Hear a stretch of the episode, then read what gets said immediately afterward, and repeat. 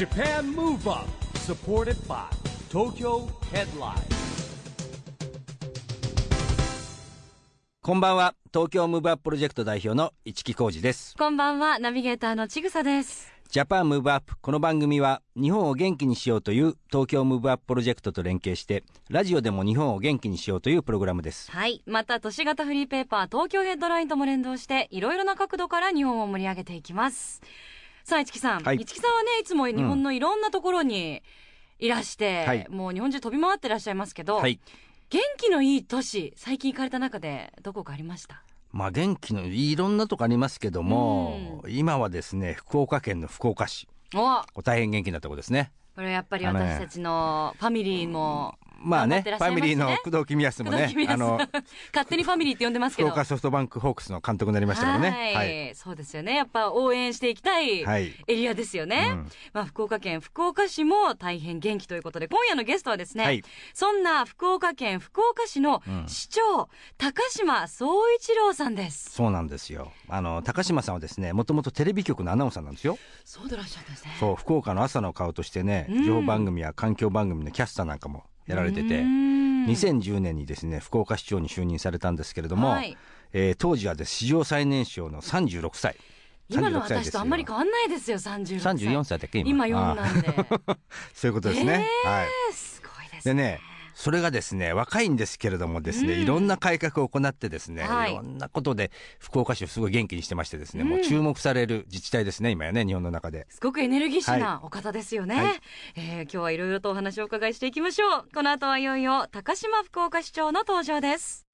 Japan Move Up supported by 東京ヘッドライン。この番組は東京ヘッドライン、アンファーの提供でお送りします。Japan Move Up それでは今夜のゲスト、福岡県福岡市市長、高島宗一郎さんです。ようこそいらっしゃいました。こんばんは。どうぞよろしくお願いいたしますよろし。くお願いしますえー、チキさん、はいえーね、元アナウンサーでいらして、はい私たち緊張しますね。もう声がね素晴らしい声何をしますね。もうね、東京の FM に出るっていうことで、もう震えてますよ、いやい今。やいやいや。えもうだって俺僕が逆な感じだもんだってもうねえ、もう、だって。高島さんがもうねメインで僕どうしてですか僕が出演者みたいなえ。いえ、どうぞよろしくお願いいたします。よろしくお願いしますはいよろしくお願いいたします。でも、市木さんとは全国の改革派首長さんたちの集まりと、こう、日本を元気にジャパンムーブアップを一緒に取り組もうということで、そうなんですお付き合いが始まったんです。私がですね去年そういう集まりにあのあの押しかけていきましてあ。ぜひ皆さんなんか一緒にやりましょうと。えー。いうことで言ってまいりまして。そうなんですよ。はい。あの、全国の、まあ、例えば、あの、先日もこの番組で出られたって、あの、横須賀の、あの、吉田市長ですね。をはじめ、例えば、三重県の鈴木英慶知事とか、千葉の熊谷市長とか、こういう、こう、チャレンジングな若い首長で、あの、同時多発でね、いろんな施策を打っていこう。と。うん。これが日本を一番変えていく早道だっていうことで、まあ、チャレンジしてるんですね。うん。その会合に、あの、市木さんいらっしゃって、それでもう一緒になってやっていこうじゃないかっていうね、おはい。話をしていただいて。えー、そうなんでじゃあ、最年長だったんじゃないですか？もしかして、市木さん。もちろん。もちろん。最年長ですよ。そうですね。まあそんなこともあったんで吉田市長だけじゃなくてですねもう高島市長にもねあの今日来ていただいてですねいろいろね話を聞きたいと思うんですけれども。ははい。い、あと言いながらね現在おいくつですかって 40歳なんですよまだ。40ですよ。ーですよ。ね。えー最初手を挙げたのが35でしたからね。あまあでも、これは私が若いというか、うん市民が私を選んだということで、うん。まあ悪いのは私じゃないんですけども、要するに、いやいや。要するに福岡市民が、よし、街を変えていこうと。うんうんこれまで通りじゃなくてチャレンジしてみようっていう、そういう市民性の表れだというふうに思うんですよね。ね。それがやっぱ福岡の今のチャレンジにもつながってるかなって思います。うんでももともとなんであれですか？政治家をアナウンサーから目指された時っていうのは、10分ぐらい話していいですか？はい。短くそれをコンパクトに。そうですよね。あのーまあ、要するに学生時代にはい。ちょうど中東行ってたんですよ。えー。あの興味があって、はい。イスラエルとかパレスチナとか、でねパレスチナって,、うんっていうところに行ったのがすごく自分にとっては、あのやっぱり大きくて、っうん。ていうのが国家がない国に初めて行ったんですよ。え国民じゃえないんですよ。あなるほど。パレスチナ人っていうのは、はそこで初めてねえ自分たちはやっぱり日本っていう国家にいかにうん。実は守られてるんだとか、日本って実はすごい素晴らしいんだっていうね、やっうんぱりそういうやっぱり逆に海外に出てまた国家がないっていうところに行く中でぱり将来やっぱり自分のふるさとを素晴らしくしたいなっていううん。思いが芽生えて、それで学生時代になるほど。決意をし、なんかすごいいいいい話ですね。そうです。よ、はい。今めちゃくちゃコンパクトに、はい。なりました。なるほど。はい、なるほど、えー、じゃあもうアナウウンサーという職業はもう将来のこう政治への道を見越した中でのステップあのまあ本当にそういうとあのいやらしくもあるんですが でもまあ当然ねあのいきなり学生えーうんから、あの卒業してじゃあ自分に社会を任せてくれなんていうのは説得力ありませんから、やっぱり社会に出ていろんなことを学びたいっていう時に、やっぱりこれまでの興味それからまあ周辺の環境実はうちの父もあのアナウンサーをあのしていたということもあってそうういう、まあ、あの環境もあって、えー身近なとても存在だったんですよね職業としてのアナウンサーが。ああなるほどね、ええ。でもね市民の方もいつもねもう朝からもう見慣れてるお顔っていうので、あの朝安心6時25分から、えあの11時25分まで番組あったんですよ。えその間に3つの番組東京の、まあ、番組も挟みながらあー3つの番組があってそこでこうキャスターをしていたのえでそういう意味では、まあ、市民の皆さんからすると毎朝見てる顔うん安心の顔ですよでね。したようね。なるほど。そんなあの高島さんがですねもういろんなことやられてると思うんですけども、ええ。福岡市長にやられてもう2期目ええ。なんですけれどもまずなられてからこうやった改革ってどんなことがありますか、改革とにかくね、役所っていうのはどうしても過去からの継続性という縦軸と、うん。それから一箇所すれば全部にそれを適用しなきゃいけないっていう横軸の、うん。このね整合性取らなきゃいけないっていうので、うん。すごくやっぱり難しいんです。だからうん。何事も規制規制。うん。それはダメ。これもダメ、だからね例えば市役所とか役所が持っている公有地ってあるんですよね、うん。例えばでいくと福岡市役所の西側に広場が広場があってそこって、まあ、ある意味九州の中心の天神のど真ん中でもあるんですよね、でこういうところをもう民間にオープン。で1000万円で民間にねうん。もう使っていいよと。そうすると役所としてはまあ一つあの1000万円の収入が入ってくる、はい。そして借りた民間の方はうん。借りたからには徹底的に使わなきゃっていうことで、街の中に毎週にぎわいになってうん。例えば夏休みになると子どもたちのための遊園地がそこに登場して、買い物に福岡に来るプラスの付加価値がうん。できて、だから子どもたちを思いっきり遊ばせたり、冬になったらとかもしくは毎週末こんなイベントをっていうことでねとにかくこういう役所がこうずっと握り抱えているものをうん。オープンにするっていうことで、民間の力で福岡っていうのはどんどん元気になっていくような仕組みを作ってます。えー。でも確かに元気がいいしあの確かあれですよね。ずっと人口も増えてるという。そうですね。全国の中でも、毎年1万3000人ずつ人口が増えているので、えー。あと2年弱で神戸を抜いて人口5番目の町にはなりますね。でも福岡って広いじゃないですか。やっぱ都市部みたいのもあるし、海もあるし、はい。なんかこうご自然も温泉もあるしみたいなね、なんか結構いろんなバラエティーそうですね。なんね。あのこうそういう町のことをねコンパクトシティって言うんですよね。実はあの確かに自然もある海も山もあって、で都心もあって空港もあって港もあってだから、とても広いイメージかもしれませんが、うん。実はあの範囲は他の政令市に比べてもとてもコンパクトなんですね。なるほど。でコンパクトの中に、えー、町のいろんな機能が集まっている町のことをさあ何と言うでしょう。ちぐささん。ええうーん。はい終わりです。メメメトロポリタン。ああごめん、ーうん。あのねごめんなさい。そんなに時間取るほどの話じゃなくてコンパクトシティって言うんですって全然あのひねりのない話なんですよね。そう今俺ポンあれそうなのななんでじゃなんか違う言い方があるのかなって僕もね今ねちょっと考でえちゃって。コンパクトシティの中でもなんかちょっと具体的な別の名前があるのかなと思って、あのね失格ですね。失格でした。こういうコンパクトシティを作ろうっていうのは本当に世界の中で最先端のトレンドなんですよ。あでもそうですよね。人口がやっぱりね増えてくるバラバラになっちゃうとインフラとかもねそう。維持できないですからね。なるほど、うん、例えばね、うん。100メーターごとに家がありました。うん。そしたら100メーターの家と家の間を水道管をつないで下水道管をつないでいろんなインフラつながなきゃいけないですよね。もし例えば1メーター間隔で家があればそのインフラって少なくて済みますよね。はい。ですからあの都市として機能していく上でとてもコストが安く済むっていうこと。それともう一つの理由はそのコンパクトに都市機能を集約してその周辺をあの市街化調整区域って言ってこれ以上は市街化させちゃダメですよっていうのを決めてるんですよ、だから周辺には豊かな自然がしっかり残ってその山からミネラルが海に流れ込むから博多の魚はうまい。ね市木さん。なるほど。さすがですね。ちゃんとこうストーリーがちゃんとねこの話しながらちゃんとオチもあるって簡さすがです潔にね簡潔に。ももう勉強になりますね。もう本当にうコンパクト申し訳ないトーク。コンパクトトーク。あうまい。さすがもう。いやもうちょっと緊張して汗が出てきました、いやい。やいやいやねまあそのコンパクトシティもあるんですけどもねええ最近はですねスタートアップ都市宣言。これがねいろんなマスコミでねこう取り上げられてますが。ありがとうございまはす、要するにあのスタートアップって言葉聞いたことあります、はいあの企業を新しく始めたりとか。そうですね、要するに創業っていうことも含むんですが、短期間の間に一気に成長させるということですね、企業が生まれてから。うん。でまあ福岡市はスタートアップもっと広い意味で捉えて例えば企業自体があの第二創業っていうこれもスタートアップって言ってるんですね、うん。第二創業って知ってますか、企業の中の別会社みたいな子会社みたいな、うん。えっと、分かりやすく言うと例えば 例えば富士フィルムがありました、うんうちの先代がフィルムってつけたんだから、うちはフィルムを作るんだ、こだわるんだって言っていたら、今もう会社はなくなってたと思うんですよね。うんただ、時代の変化とともに、やっぱ企業っていうのもニーズに合わせた商品とかサービスを提供しなきゃいけない。富士フィルムはこれまで持っていたいろんな研究の、まあ、成果、まあ、こういったものを使って、例えば今け、化化粧粧品とかサプリとかね、新しい分野にチャレンジするじゃないですか。こういう全く違う分野にチャレンジをしていくこと、第二創業っていう言い方をするんですね。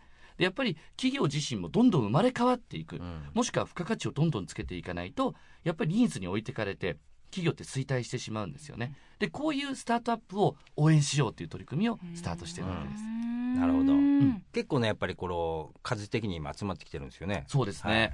あのこれの根本は何かっていうと一言で言えばねチャレンジ心なんですよ。なるほど。熱量。うん。チャレンジ心。リスクを取るやっぱねこれが絶対大事で、その日本を元気にしていくもしくは福岡を元気にするっていうのも同じだと思うんですが、あの結局根本はチャレンジしようっていう気持ちだと思うんですよね、経済の面でチャレンジは何かっていうとまさにスタートアップで、あの各企業が頑張るって言ってもどう頑張っていくのか、やっぱり社会が今特に震災以降ってすごく価値観も大きく変わってきてると思うし、技術革新も ICT とかものすごく進んできてますよね、そういう中でそういう社会の変化に合わせた商品を例えば FM だってこれからどんどんどんどん、あのね、変えていかなきゃいけないこともあると思うし、各企業がそんなチャレンジを続けていくことが日本経済がずっとみずみずしく居続けるっていうのはすごい大事なんですよね。そうですよ。うん。もう今日のちぐささんがねこう勉強になっちゃってますね。すごい勉強になってますね。短期間で。すごいコンパクト授業ですいやでもね実はなんでこれをね、うん。じゃあ行政がこんなことやんのかとうん。いうと実はあの全部の事業所の中で3年以内にできた若い事業所の割合っていうのは8%台なんですよね。うん。8%じゃあちぐささんに問題です。はい。じゃあ新規雇用者数の中で新しく雇用された人の中でこの3年以内の企業に雇用された人は何割ぐらいと思います？えー、ざくっと。この事業所全体の中でいくと8%ぐらいの企業が生み出す雇用は何割ぐらいと思います？でも意外と高いんでしょうね。お問題になるってことは。うん。15%あのね4割弱。えー、そんなそう。へそうなんですよ。企業は、まあ、要するにざくっと言えば10年未満できてから10年未満の企業がトータルではき雇用っていうのをみんな増やしていて、うん。はい。10年以上の企業っていうのは雇用トータルでいけば減らしてるんですね。うん。ですから言い換えるならば新しく企業が生まれない限り新規の雇用っていうのは生まれないわけです。だからやっぱり雇用をたくさん作っていく上ではうんどんどんやっぱ新しい企業も生まれてくるっていうことすごく大事なんです。なるほどね。なるほど、うん。まあ、ですから本当の新しいのだけじゃなくてやっぱ業態変換とかそういうことですよね。だからやっぱチャレンジして変わっていくっていうねそうそうそうそう。時代に応じて。そう。だからやっぱりねチャレンジ心今例えばブラック企業がうんぬんとかね、はいいろいろ社会的なこと言われてるじゃないですか、とかやっぱりじ従業員の方からするともっと給料を上げろとか、うん。もっと人いっぱい雇えとかあるかもしれないけれども、もうそもそもニーズが社会のニーズからずれていればそれは衰退するしかないんですよね。そうなんでそれを食い止めるにはニーズに合わせた新しい商品や製品を、まあ、開発をしていくか、もしくはそんなに嫌だったら自分でやっぱサービスを作っていく。でそんな雇用を作っていくっていうね、そんなチャレンジをしていくっていうのが大事になってくるんですよね。そんな選択肢をやっぱぜひ示していきたいし、学生たちにもじゃあ大学を卒業してからもう今の既存企業でねこんな大企業にできれば働いて、もう特別なことはなくていいから、もう普通に就職したいみたいなんじゃなくって自分たちでやっぱりそんな選択肢もあるんだよ。自分たちで会社を作って自分が働きたいような提供したいサービスを自分たちで提供すればいいじゃないっていう選択肢があるんだってことをやっぱり知らせていきたいって思います。いやいい話ですね。今僕あの早稲田大学で実はあの起業家講座っていうのをですね4回だけ担当しててですねあら。今日はね高島市長の話これ使えますよ。まんま次の講義で使おうと思って使っちゃう使っちゃってしかもあの by 福福岡高高島市長みたはい。これねもう少し詳しく知りたければ、福岡市のホームページに、はい。え福岡チャンネルっていうえ動画チャンネルがあるんですよ。はいええ。でこれまで私がプレゼンしてるのは、データとかもちゃんと出えしたものを使ってるんで、あの自由に使ってあありがとうございます。そこ見れば数字も出てますんで。なるほど。うわはあ、もうかゆいところに手が届きますね。はい。続きは詳しくはウェブで。ですね、ですね、っていう分ですね、はい。ありがとうございます。あの高島さんこの番組はですね、はい。オリンピック・パラリンピックの開催が決まりました。2020年に向けて日本を元気にしていこうというですね、はい。私はこんなことしますというアクション宣言をはい。実際みなゲストの皆さんにいただいておりましてですねはい。今日はぜひ高島さんのアクション宣言をはい。いただきたいんですが、わかりました。はい。私はですね、はい。えー2020年を目指して日本を元気にしていくためにスタートアップのムーブメントを福岡から起こしていこうというふうに思います。なるほど、2020年までは、日本はきっと大丈夫だろうと。うん。ただそれ以降が課題だ。はい。こんな根拠のないことを言う方多いですよね。何の根拠で2020年まで大丈夫全然よくわかんないんですけど、うん。もう雰囲気。でもね、うん。実はこの雰囲気ってすごい大事なんですよ。うん。例えば安倍政権ができた、うん。うん。その時にまだ施策を打つ前なのに株価は上がって、ん。で良くなるだろう良くなるだろうとん。いうものから動き出していつの間にか実態もすごくそうついてくるっていうこともあるように、やっぱり何か目標を定めてですごい大事になってくるんですよね。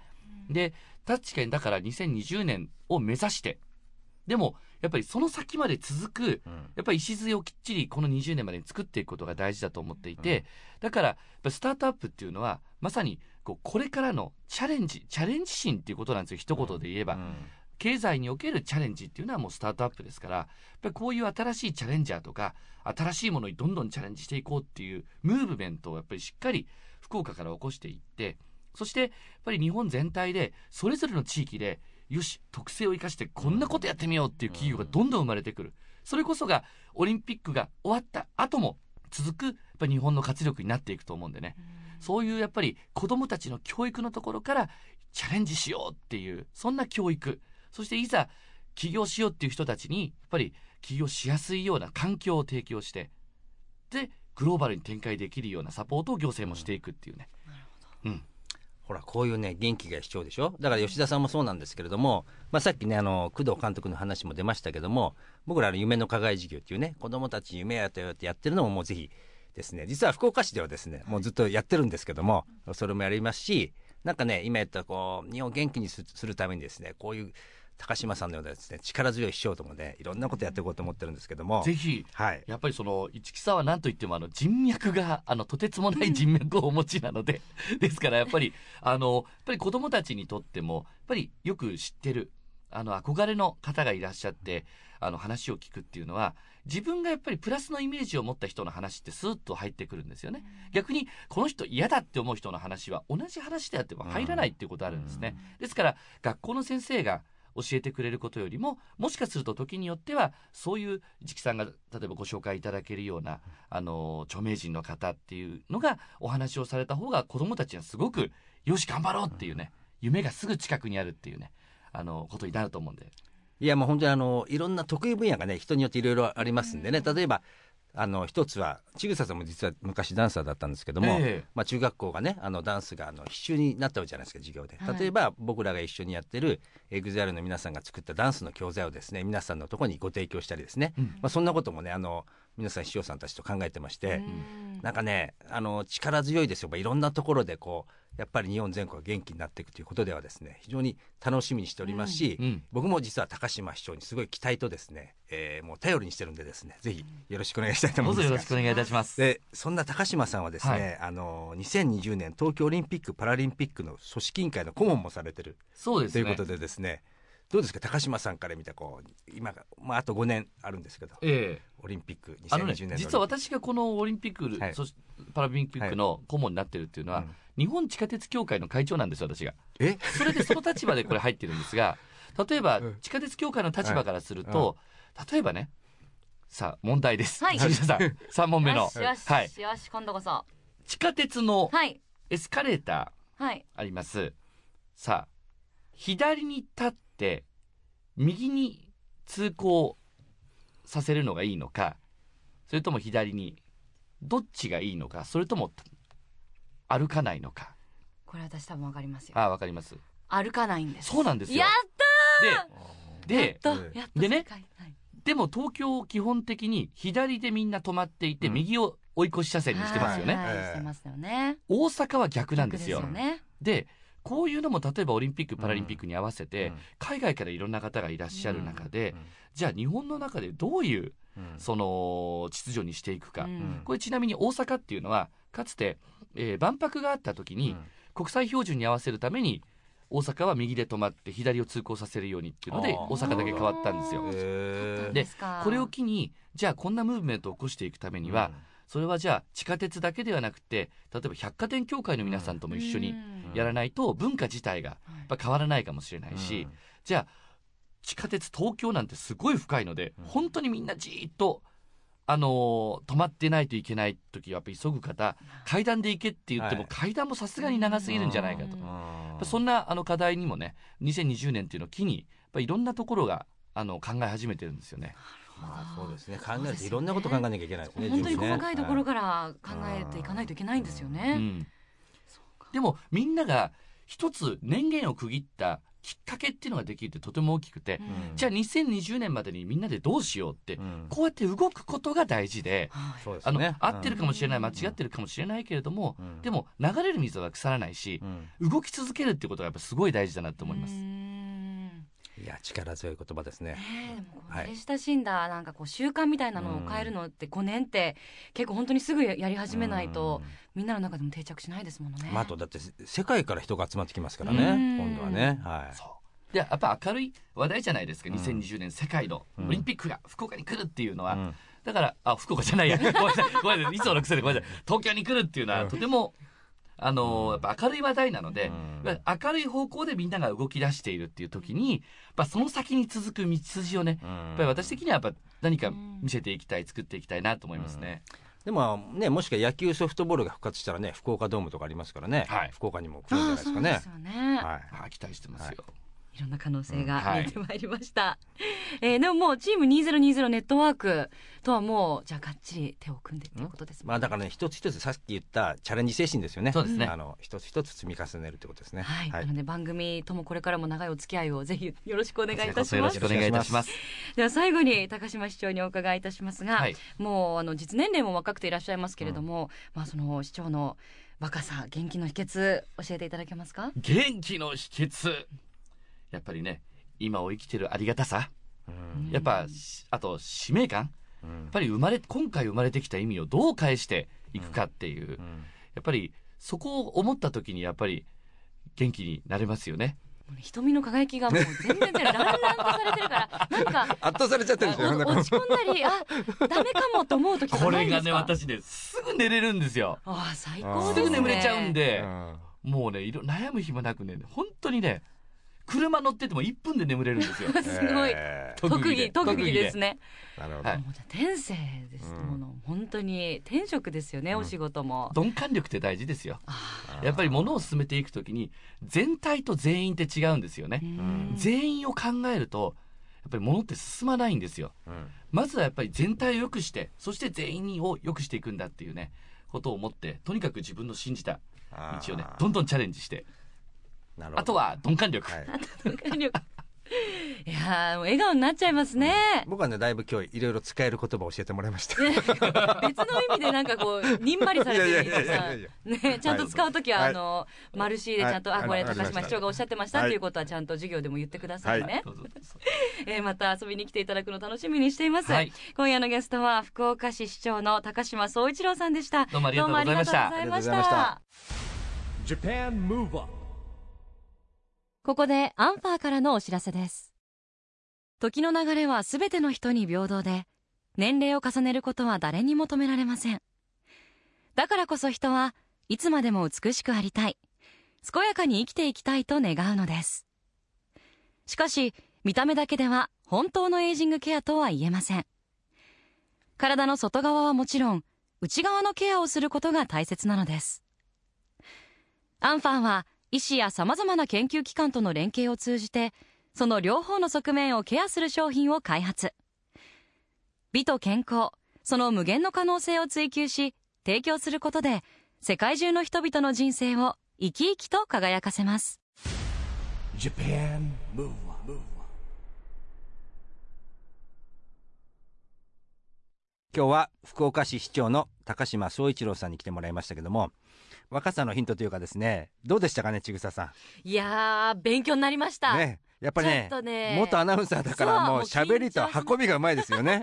はい、いやねなんかねちぐささんが圧倒されてたなというのを見て僕は あの一人笑っておりましそうたあのあんなにクイズ出されると思いませんでした。全く油断しておりましたが、えー勉強になりました。またぜひ遊びに来ていただきたいですね、はいさあそしてここで毎月第2第4月曜日発行のエンタメフリーペーパー東京ヘッドラインからのお知らせです。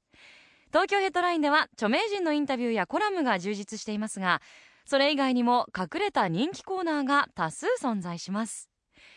穴場の美味しいお店を紹介する東京グルメ探偵や落語の面白さを伝える江戸河原版的落語案内。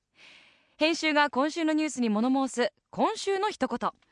格闘家を紹介する格闘家イケメンファイルなどなど。掘り出し物のオリジナル記事が満載です。もう発行日まで待てないあなたはバックナンバーが全て読めちゃう東京ヘッドラインのウェブサイトをチェックしてくださいね。ということでジャパンムーブアップ。今週もお別れのお時間です。次回も若さのヒントたくさん見つけていきましょう。はい。オリンピック・パラリンピックが開催される2020年に向けて日本を元気にしていくヒントと仲間をどんどんどんどん増やしていきます。はい。ジャパンムーブアップ。お相手は市木浩二と。ちぐさでした。それではまた来週。来週。 Japan Move Up supported by 東京ヘッドライン。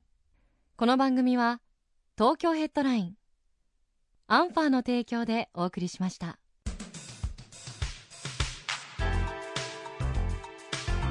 Japan Move